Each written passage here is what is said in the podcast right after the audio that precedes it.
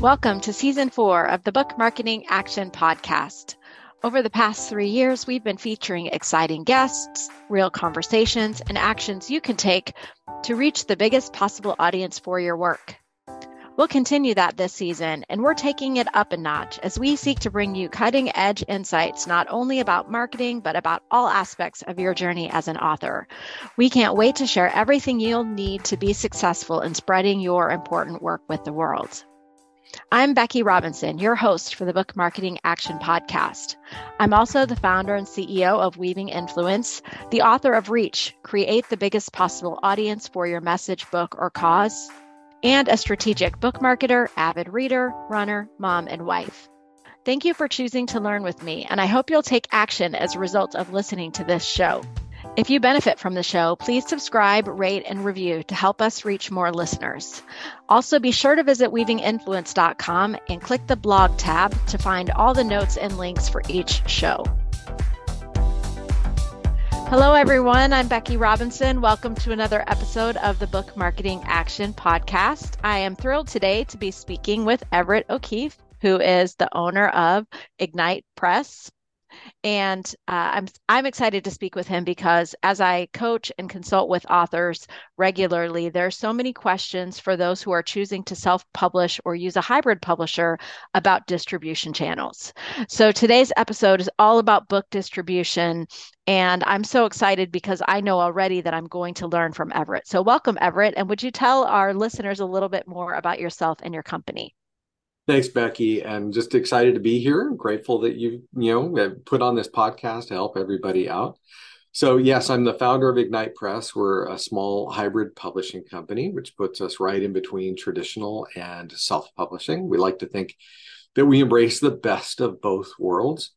Um, we've been publishing books since 2013.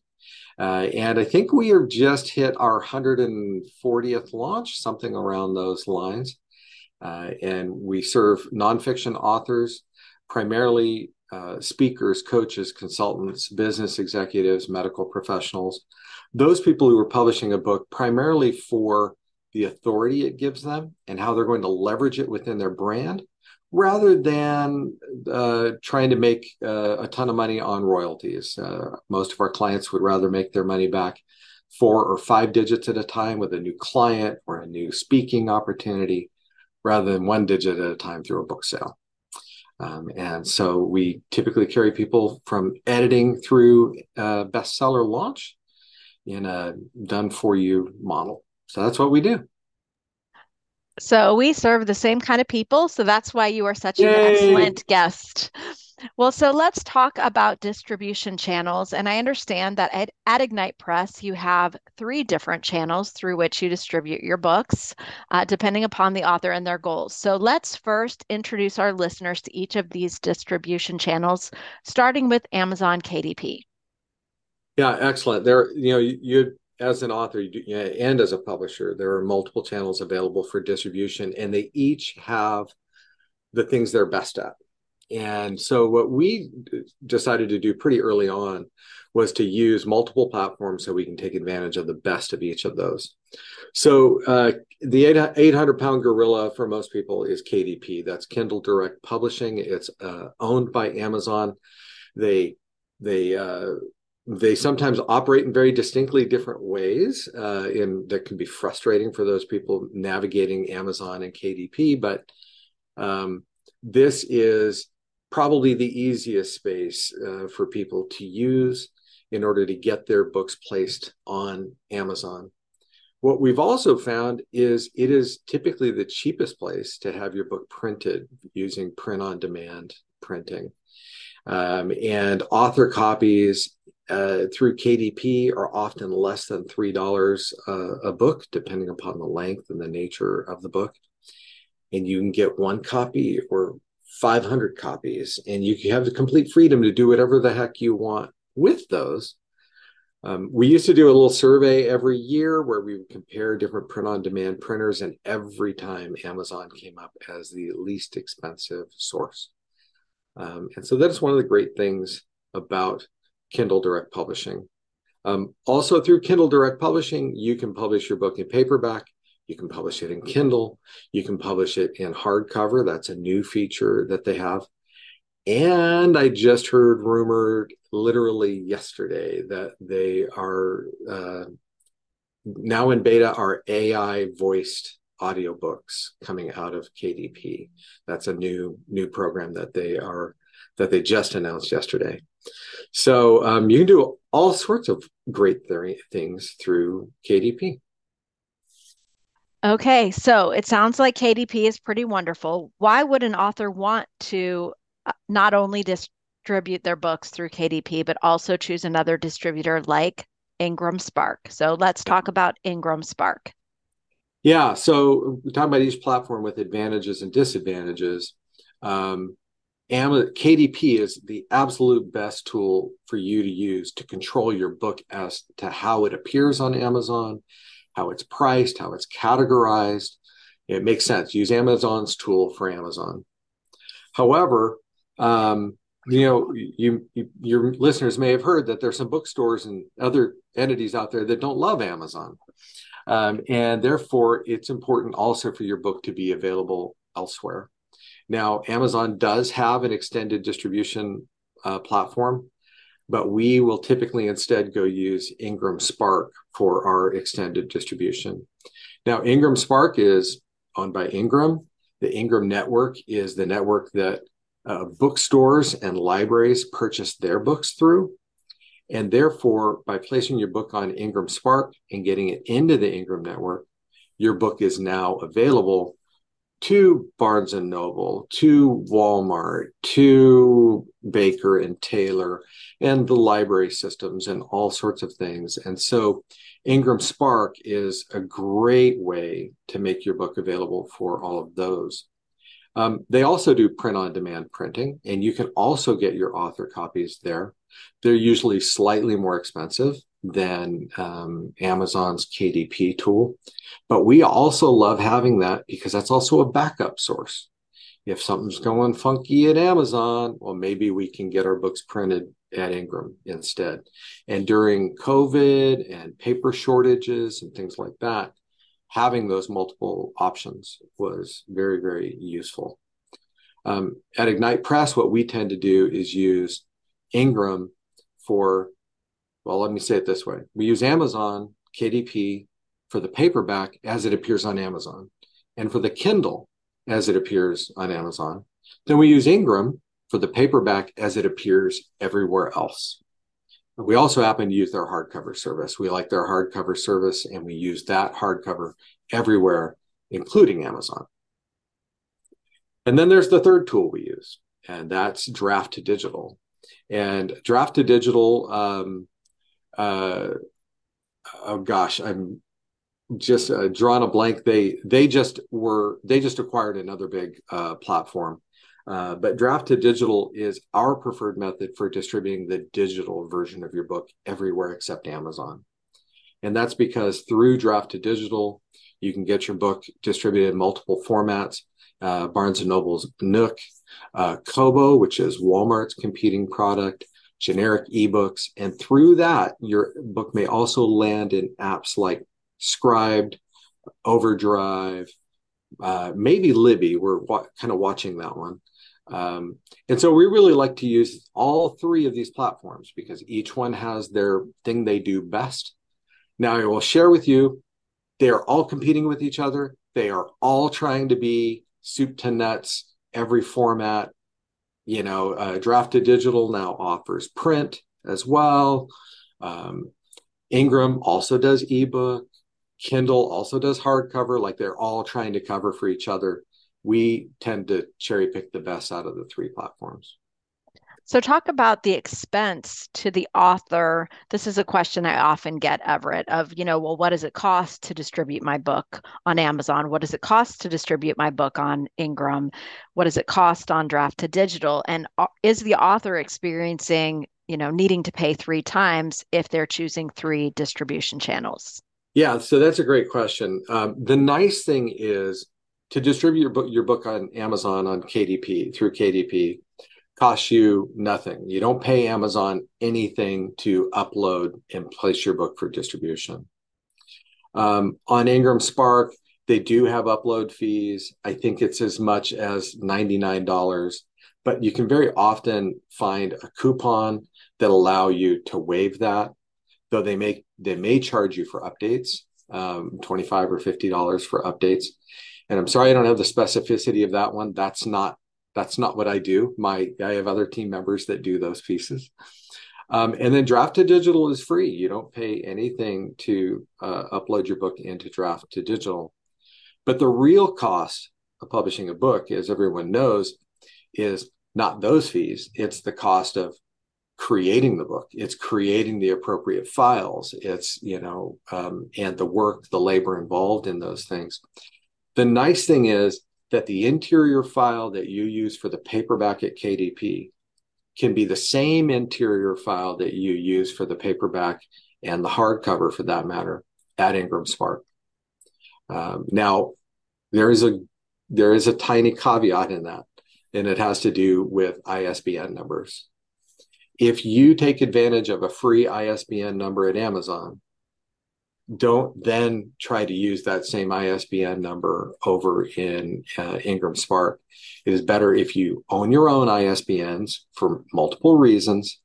And then what we do is in our interior file, we go ahead and list in that same file the ebook ISBN, the paperback ISBN, and the hardcover ISBN.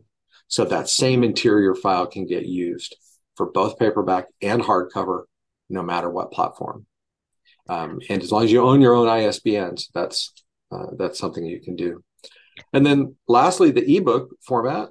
Okay, but hold on real fast. Oh. I, am thinking it's possible that we have some listeners who may not know what an ISBN is or how to purchase one. So, how Absolutely. about you can tell us about what ISBNs are and how someone might purchase their own?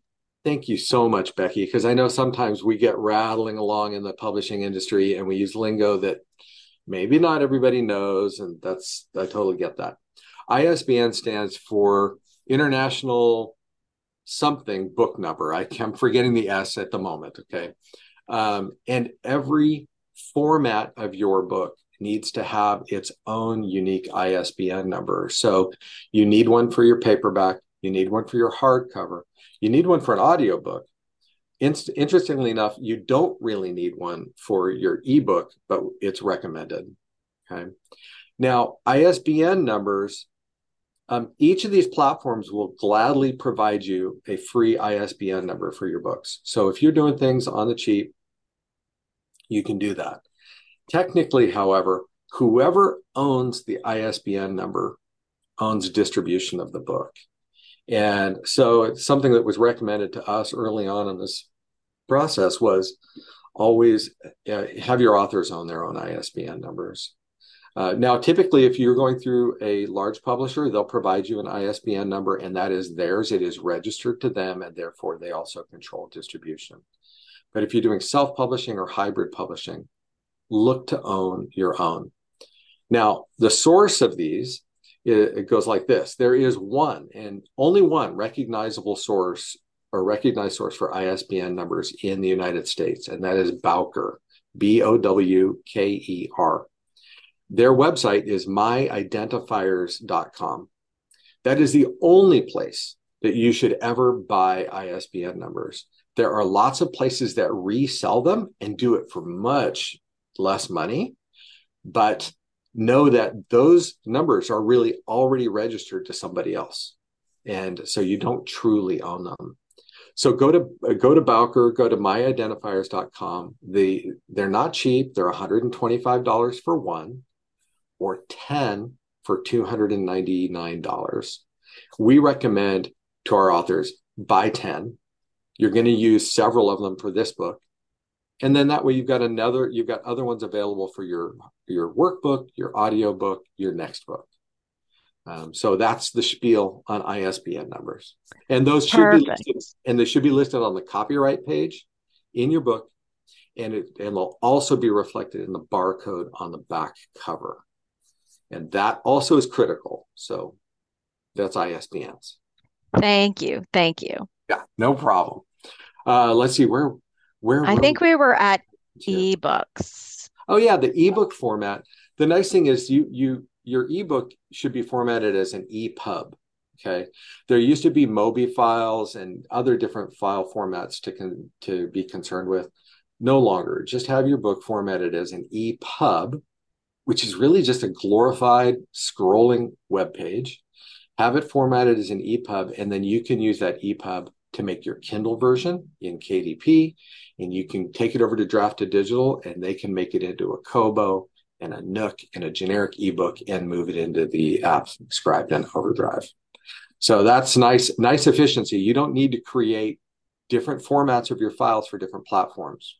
Just create a paperback format and a Kindle format and use it across all your platforms. Perfect. So one of the things I often find myself advising clients about is the idea of a pre order campaign. So, can we talk about how the various choices for distribution impact the ability for a book to be available for pre order? Yes, and this is an area where there are certainly different philosophies out there. Um, I run a mastermind group of other publishers, and some employ pre-order, and some don't. Um, so we don't, uh, and and here's our thinking on this. Traditional publishers, when they launch a book, will do a pre-order campaign, and it may be months long, and they will sell gads of books perhaps before they've ever printed them, right? And what a great luxury that is for the publisher, right? To see all of those orders coming in. And then when book launch comes, all of those orders are processed at that time. Okay, uh, is uh, for sales for sales numbers purposes and ranking purposes. Unfortunately, in our experience, KDP they offer a pre-order on Kindle, not on paperback. Okay, um, that'll change. Eventually, they'll give us paperback pre orders as well, probably, but right now it seems like it's only Kindle.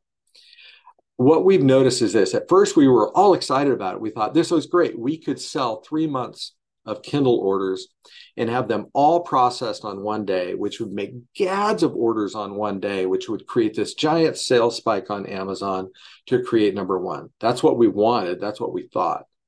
Our experience is that they actually process it and count it as a sale the day the pre-order is made, not the day of the launch. And therefore, if the pre-order is being done in order to create a sales spike to create that number one ranking, doesn't seem to work as great for that as we wanted. Now, what it is good for is getting rankings going, getting energy and buzz. And I think that there's a real value in that. So we look at it this way if your focus is royalties, then pre-order I think can be excellent. If your focus is Amazon number one bestseller ranking, then that can actually steal sales away from those sales that might happen on launch day. And when you're aiming at the Amazon number one bestseller ranking, it's the sales on launch day or immediately surrounding that day that really impact the rankings. So that's my that's my spiel on pre-order. And Becky, you may have other you may have other feelings and philosophies on that. Well, I, I do, and and it's fun to be able to debate this with you, Everett. So what we're recommending for authors is that they do set up their paperback book for pre-order as well, which at the current time can only be done through IngramSpark. And the reason why for me is it has to do with the credibility of building up the buzz. If there isn't a link to pre-order a book, in my mind, the perception of the book, it, it doesn't feel real yet. I was just so going to say, is it real? Is it really a book if there's no pre-order link there, right? Well, exactly. So when an author is setting up a book page on their website and they want to tell about the book, in my mind, the first thing I'm going to do is go search Amazon and and it won't be there if there's no pre-order. So, eh, you know, from a credibility perspective and a buzz building perspective and a mobilizing support in advance of launch perspective, I really love the idea of having that pre-order possibility set up. Now, the other thing to to note about people who are traditionally publishing, um, one of the reasons why traditional publishers use pre-orders is because they are printing a print run in advance and so more often even a uh, you know a high end hybrid uh, like some of them are they may be doing only print on demand. And in those cases they may also not be very amenable to the idea of pre-orders. So i often find myself in the in the perspective of from a marketing uh, lens telling my authors hey we want to have pre-orders available for various reasons. And hybrid publishers are saying with a print on demand uh, title, we don't do that. So, um, you know, as you might imagine, Everett, there's a little bit of push and pull there. I can support any approach, but if it's if I had my choice, I prefer the route of pre-orders um, for the reasons that I listed. I think uh, I think those are completely valid reasons, and uh, you know I find myself nodding with you here, right? Uh, uh, in that, and I'll be excited if Amazon were to treat Kindle pre-orders the same way that Ingram treats paperback pre-orders. Like I think that makes a difference.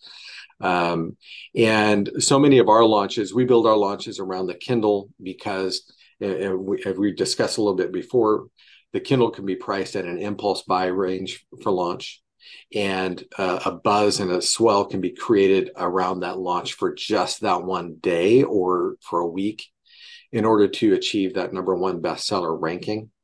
Um, and that's so it's so much harder to do on the paperback, uh, right? The the sales numbers have to be much higher, and the com- competition is harder. So um, for us, with a Kindle focused launch, that the the pre-orders the pre-order doesn't work but i get it for the buzz and the credibility and the paperback and the royalty purpose i totally get that um, and maybe we'll find a happy medium someday well, let's talk a little bit more explicitly about what you're recommending here. So, listeners, um, oftentimes what I've observed is that some publishers have, or even marketers, you know, have Amazon bestseller status as a major goal for their authors. And one way to achieve that more reliably is to focus the launch efforts around the Kindle book. And so, Everett, talk a little bit more about what that looks like. How do you price the Kindle book? What are the activities that you um, approach to be able to get that Amazon bestseller launch on the Kindle? And what are the results that you've experienced? Because I know they have been fantastic. Thank you. Um, so, yeah, what we do on an Amazon bestseller launch is build the launch around the Kindle with the goal of creating a steep enough spike on launch day or thereabouts that the book becomes a number one bestseller in one or more categories on Amazon. And to do that, typically what we'll do is we'll price that Kindle at an impulse buy range for a couple days leading up to it, but really it's mainly just so on launch and a couple days after it's at that impulse buy range. And that's usually in the 99 cent to $2.99 range. Okay. At that time, the paperback is still available, usually at full retail. Um, and during our launches, we make them very Amazon centric. Uh, at that time, uh, we make it available only on Amazon and we do the extend we do the expanded distribution through Ingram and Draft2Digital after that. Now, on a launch like this, it's important for people to understand that category selection and the research behind it is absolutely critical. Um, the last launch we failed at was because I failed to understand, and this is before I knew enough, um, the importance of that. And that was back in 2014. Now, if your category selection is solid, you know, Kindle now allows you three categories for you to place your book in. And there are approximately, I think it's just under 2,000 categories between all of Amazon's Kindle stores for you to select from. And these are different from the BISAC categories, which are what you typically apply for a paperback book. The BISAC categories are the ones that the library systems use and uh, and and the bookstores use. Amazon has their own categories. They're such a big player; they can create what they want. Um, unfortunately, that makes it challenging because um, there is one category for consultants, regardless of all the different types of consulting, and there I, I and there may be 14 categories for uh, erotic vampire fiction. So mm. uh, it's kind of an interesting contrast. Um, but anyway, so that Amazon bestseller launch is really designed to create a sales spike. So the book is number one for a period of time, and it may be number one for a couple days, could be a couple weeks, could even be a couple hours. Um, but the idea there is just like a New York Times bestseller or a Wall Street Journal bestseller, once a bestseller, always a bestseller as far as credibility and marketing purposes are concerned. And we'll go one step further. after the launch, we'll turn around and rebadge the cover of the book to be reflective of that bestseller accomplishment so that that bestseller accomplishment follows the author um, and the book from that point forward. Got it. So uh, I want to make sure that I brag on you because you did this really subtle thing there, Everett. You said, you know, the last time I failed in 2014. So I just want to kind of turn that around a little bit. So Everett is saying that every book that he has launched since 2014 has gotten Amazon bestseller in a category. Yeah, we've been very fortunate. Um, and part of that is because our authors have been really responsive to the efforts required, right? Because nothing happens easily here. Um, and so we have been very fortunate. However, like we talked a little bit before, we've seen some interesting things happen very recently that um, have we don't know if it signals a change in Amazon or a blip, but we've been seeing some very interesting things happen with uh, the bestseller launches. Do you want to? Shall we go into that, or, or leave that for another day? Yeah, let's go into that. Um, and what I want to say before we go into that is, you know, as a book marketer, and I'm sure for you, Everett, as a publisher, uh, what we have to be aware of is that Amazon and other distribution channels and what works and what doesn't work is constantly changing. And so we're always needing to stay on the cutting edge of learning so that we can advise our authors most appropriately about the approaches that may work for them and their goals. So, with that in mind, let's talk about what you're seeing. We're not sure what it means, but we do want to make you aware of, of what's been happening. And just for some context, uh, when this episode is released, um, is likely November 2023. For those who might be listening to it later, we are describing some things that Everett observed in October of 2023. Yeah, and and and this will be valid regardless because of what lesson you just said. These platforms are always changing. It's really important that you understand they own everything they do. And and if you're relying upon these platforms, you've got to be really careful because that also means that they largely own your audience um, which is something you've probably talked about on other episodes of your show. But because of the constant changing nature, it's important, more important than ever, that people be listening to things like you are sharing with people, Becky. So um, we just had our busiest launch season ever. Um, and uh, crazily enough, in the last 30 days, we've launched uh, seven books. And in those seven books, we have seen a dramatic change from the first book we launched at the beginning of October was very much business as usual. And by that, I mean that we can look on Amazon, we can see what is the current bestseller rank of the number one book in a category. And we can usually get some idea of how many sales are going to be necessary to beat that book. How many sales are going to need to happen in a short period of time to eclipse every book in that category so that our author can be number one. So everything was pretty much business as usual for that first launch. The next launch, which actually occurred the next day, required twice as many books to accomplish that goal than we expected.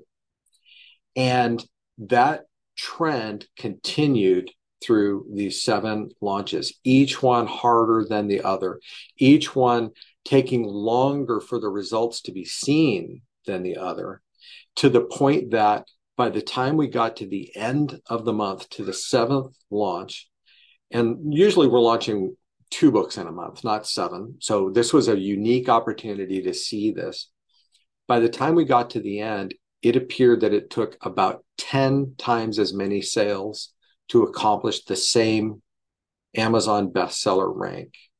And that is um, that's scary, just quite honestly, for those people who are competing and trying to take over a category to create that, to get to that number one spot. The other thing we saw is not only did it take more, it took longer. And whereas the first launch, we could re- see the results really end of end of that first day, we could see what was going on. By the end, uh, of the month, we weren't seeing those results until five, six, seven days out. And that's really nerve wracking. So, what we saw was if you can imagine a sales spike, as the month went on, the spikes were lower and and the mountains were broader. It's like you just took all those sales that would normally create a spike and just mushed it out until it was just a little hump, basically. Fortunately for us, it was still enough to accomplish the number one. Uh, that book's called The jo- Joy Powered Networking, became a number one bestseller in sales and selling techniques. Um, and and we don't know what the future holds. We'll have another book launch uh, next week, and we'll see what happens with that. And and Becky, you also we were talking about before this question about pre-sales and how it impacts category showing on Amazon. Can we cover that briefly? Sure. So I was making an observation about a client's book uh, that we have launching this week, which is the first week of November 2023. And our client's Kindle book was not available for pre order. What I have observed is this is day three that the Kindle book is up and the categories are still not showing. And so basically, what it is happening is it's taking longer. You have to have more sales before those categories start to show. So that seems similar to what you were experiencing as well. Yeah. And so for those people who don't know exactly what we're talking about, if you go to your paperback page or your Kindle page and you scroll down, there's a detail section about your book. And in that detail section, if Amazon has registered sales for your book, they will assign a bestseller rank or, or a BSR compared to all six plus million books on Amazon. I, I, the number is bigger than that. I just don't know what it is. Um, and they will list your best three performing categories. No matter how many categories you might be in, they'll list your three best performing ones typically. And what the way this works is when you first get your book online and they first start ranking, they'll update that roughly every 24 hours. If your book is actively selling, like there are sales on a regular basis, then they in theory will update that roughly every hour.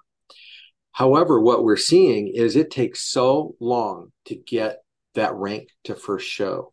And this is where advanced sales are really critical. Whether you use a pre launch strategy like we were talking about or not, you need sales early well in advance of your launch of your launch day. I say well in advance. I would say at least a week before your launch day. You need to get those on there. Amazon's official line is it takes 72 hours for rankings to appear. That's bunk.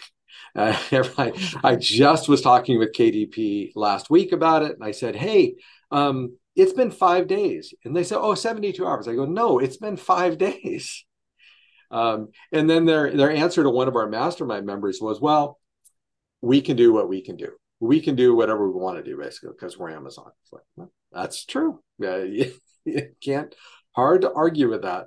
But get those early copies sold out there at least a week ahead of your launch, so that those rankings will appear, and you're not freaking out saying, "Where are my rankings?" There are no rankings. So, um, just really quickly, we agreed before we started the episode that it was okay for us to disagree about this approach of lowering the Kindle price for launch. So I just want to go on the record with my perspective on this topic before we wrap up today's it is, episode. It is your show, Becky. I think you're allowed. It is. So I typically do not advise clients to use this lower Kindle price um, at launch approach.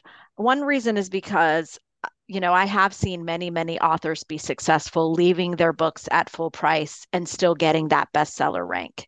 And what I am trying to avoid is uh, a perception that the value is not there. So, what I typically see at launch is an author is mobilizing their own network to buy the book. My assumption is the network will buy the book at full price, the same as they would buy the book at the lower price.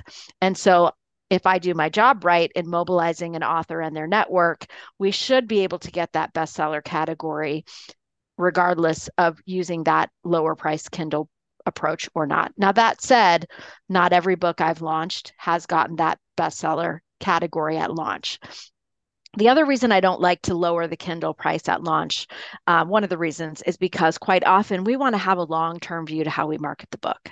So if we go out of the gate at full price, six months down the road, nine months down the road, we could do another promotion with a lower price Kindle. And in that world, drive additional momentum and interest in the title. Um, I would say another reason, Everett, probably that I have shied away from that price reduction um, is that across the time I've been launching books, potentially two thirds of them have been traditionally published. Traditional mm. publishers will not discount a no, Kindle book at won't. launch. And so as a result, we have found other ways to drive momentum to get that bestseller status. So yep while I completely understand the benefits of the approach that Everett is uh, proposing, and it may be right for some authors. Um, I thought it would be helpful to just share some some other ideas uh, around how to go about getting an Amazon bestseller. That and and that's a terrific perspective because especially what you said about traditional. So, for instance, I mentioned we haven't failed since 2014. Back in 2014, we failed once because I didn't do my category selection properly. We failed the second time because it was a traditionally published book. Uh, we were helping to launch a book that Zondervan was publishing, and Zondervan would not follow our lead for category selection. They would lower. They lowered the Kindle price, uh, like they gave us half of what we wanted, um, and they ran out of books halfway through launch day they weren't using print on demand obviously because you can't run out of books on print on demand. They had no idea what was coming at them and so they didn't commit enough resources to print copies at amazon. Um, and so all of those things. So for us you know we're doing a kindle centric launch so we want to maximize kindle sales. So part of that is that price juxtaposition of having the lower price kindle versus the full price paperback.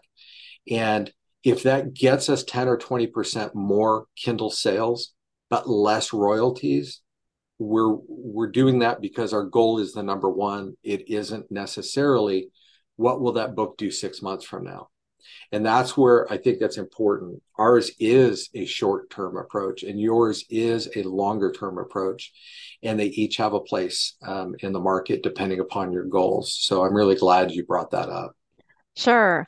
Well, so at the end of every episode of the Book Marketing Action podcast, we want to give you some action steps that you could take. So while today's conversation was primarily focused around insights for publishing and distribution, there might be some actions you would want to take as a result of listening to today's episode. And I know that one that I want to take is to learn more about uh, the channel Draft2Digital because prior to this conversation with Everett, I was not aware of this extra distribution channel for ebooks. So maybe you're like me, you want to check out draft digital to find out more about expanded distribution for your ebooks. I would also say, um, Another action step that you could take uh, would be to get very clear about your own goals as you want to launch your book.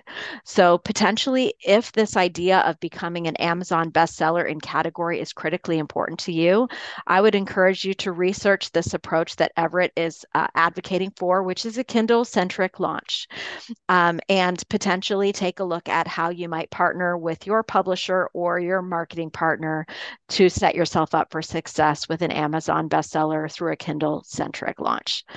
Uh, before we go, I want to give you a chance, Everett, to let uh, our listeners know how they can find out more about you. So, where are the best places for people to find you online? Yeah, super easy. Um, ignitepress.us is our website, ignitepress.us. And you'll see there uh, all sorts of things. Uh, but one of them also is a link where you can simply schedule a consultation. So if there's a, if you'd like to sit down and talk about your book and your plans, your your goals for it, happy to do that. And we can also explain our publishing model and how how we do what we do is we set up all of our accounts and clients or I set up all of our books in accounts our clients own so they have complete ownership of their IP all royalties flow to them they get their books at cost etc so just uh, reach out to us at ignitepress.us and happy to have that conversation any social media on which people can find you everett I mean, yeah, we're uh, just look for Ignite Press everywhere. Uh, we're the only Ignite Press out there, uh, at least according to the U.S. Uh, trademark and Patent Office, um, and happy to uh, happy to help.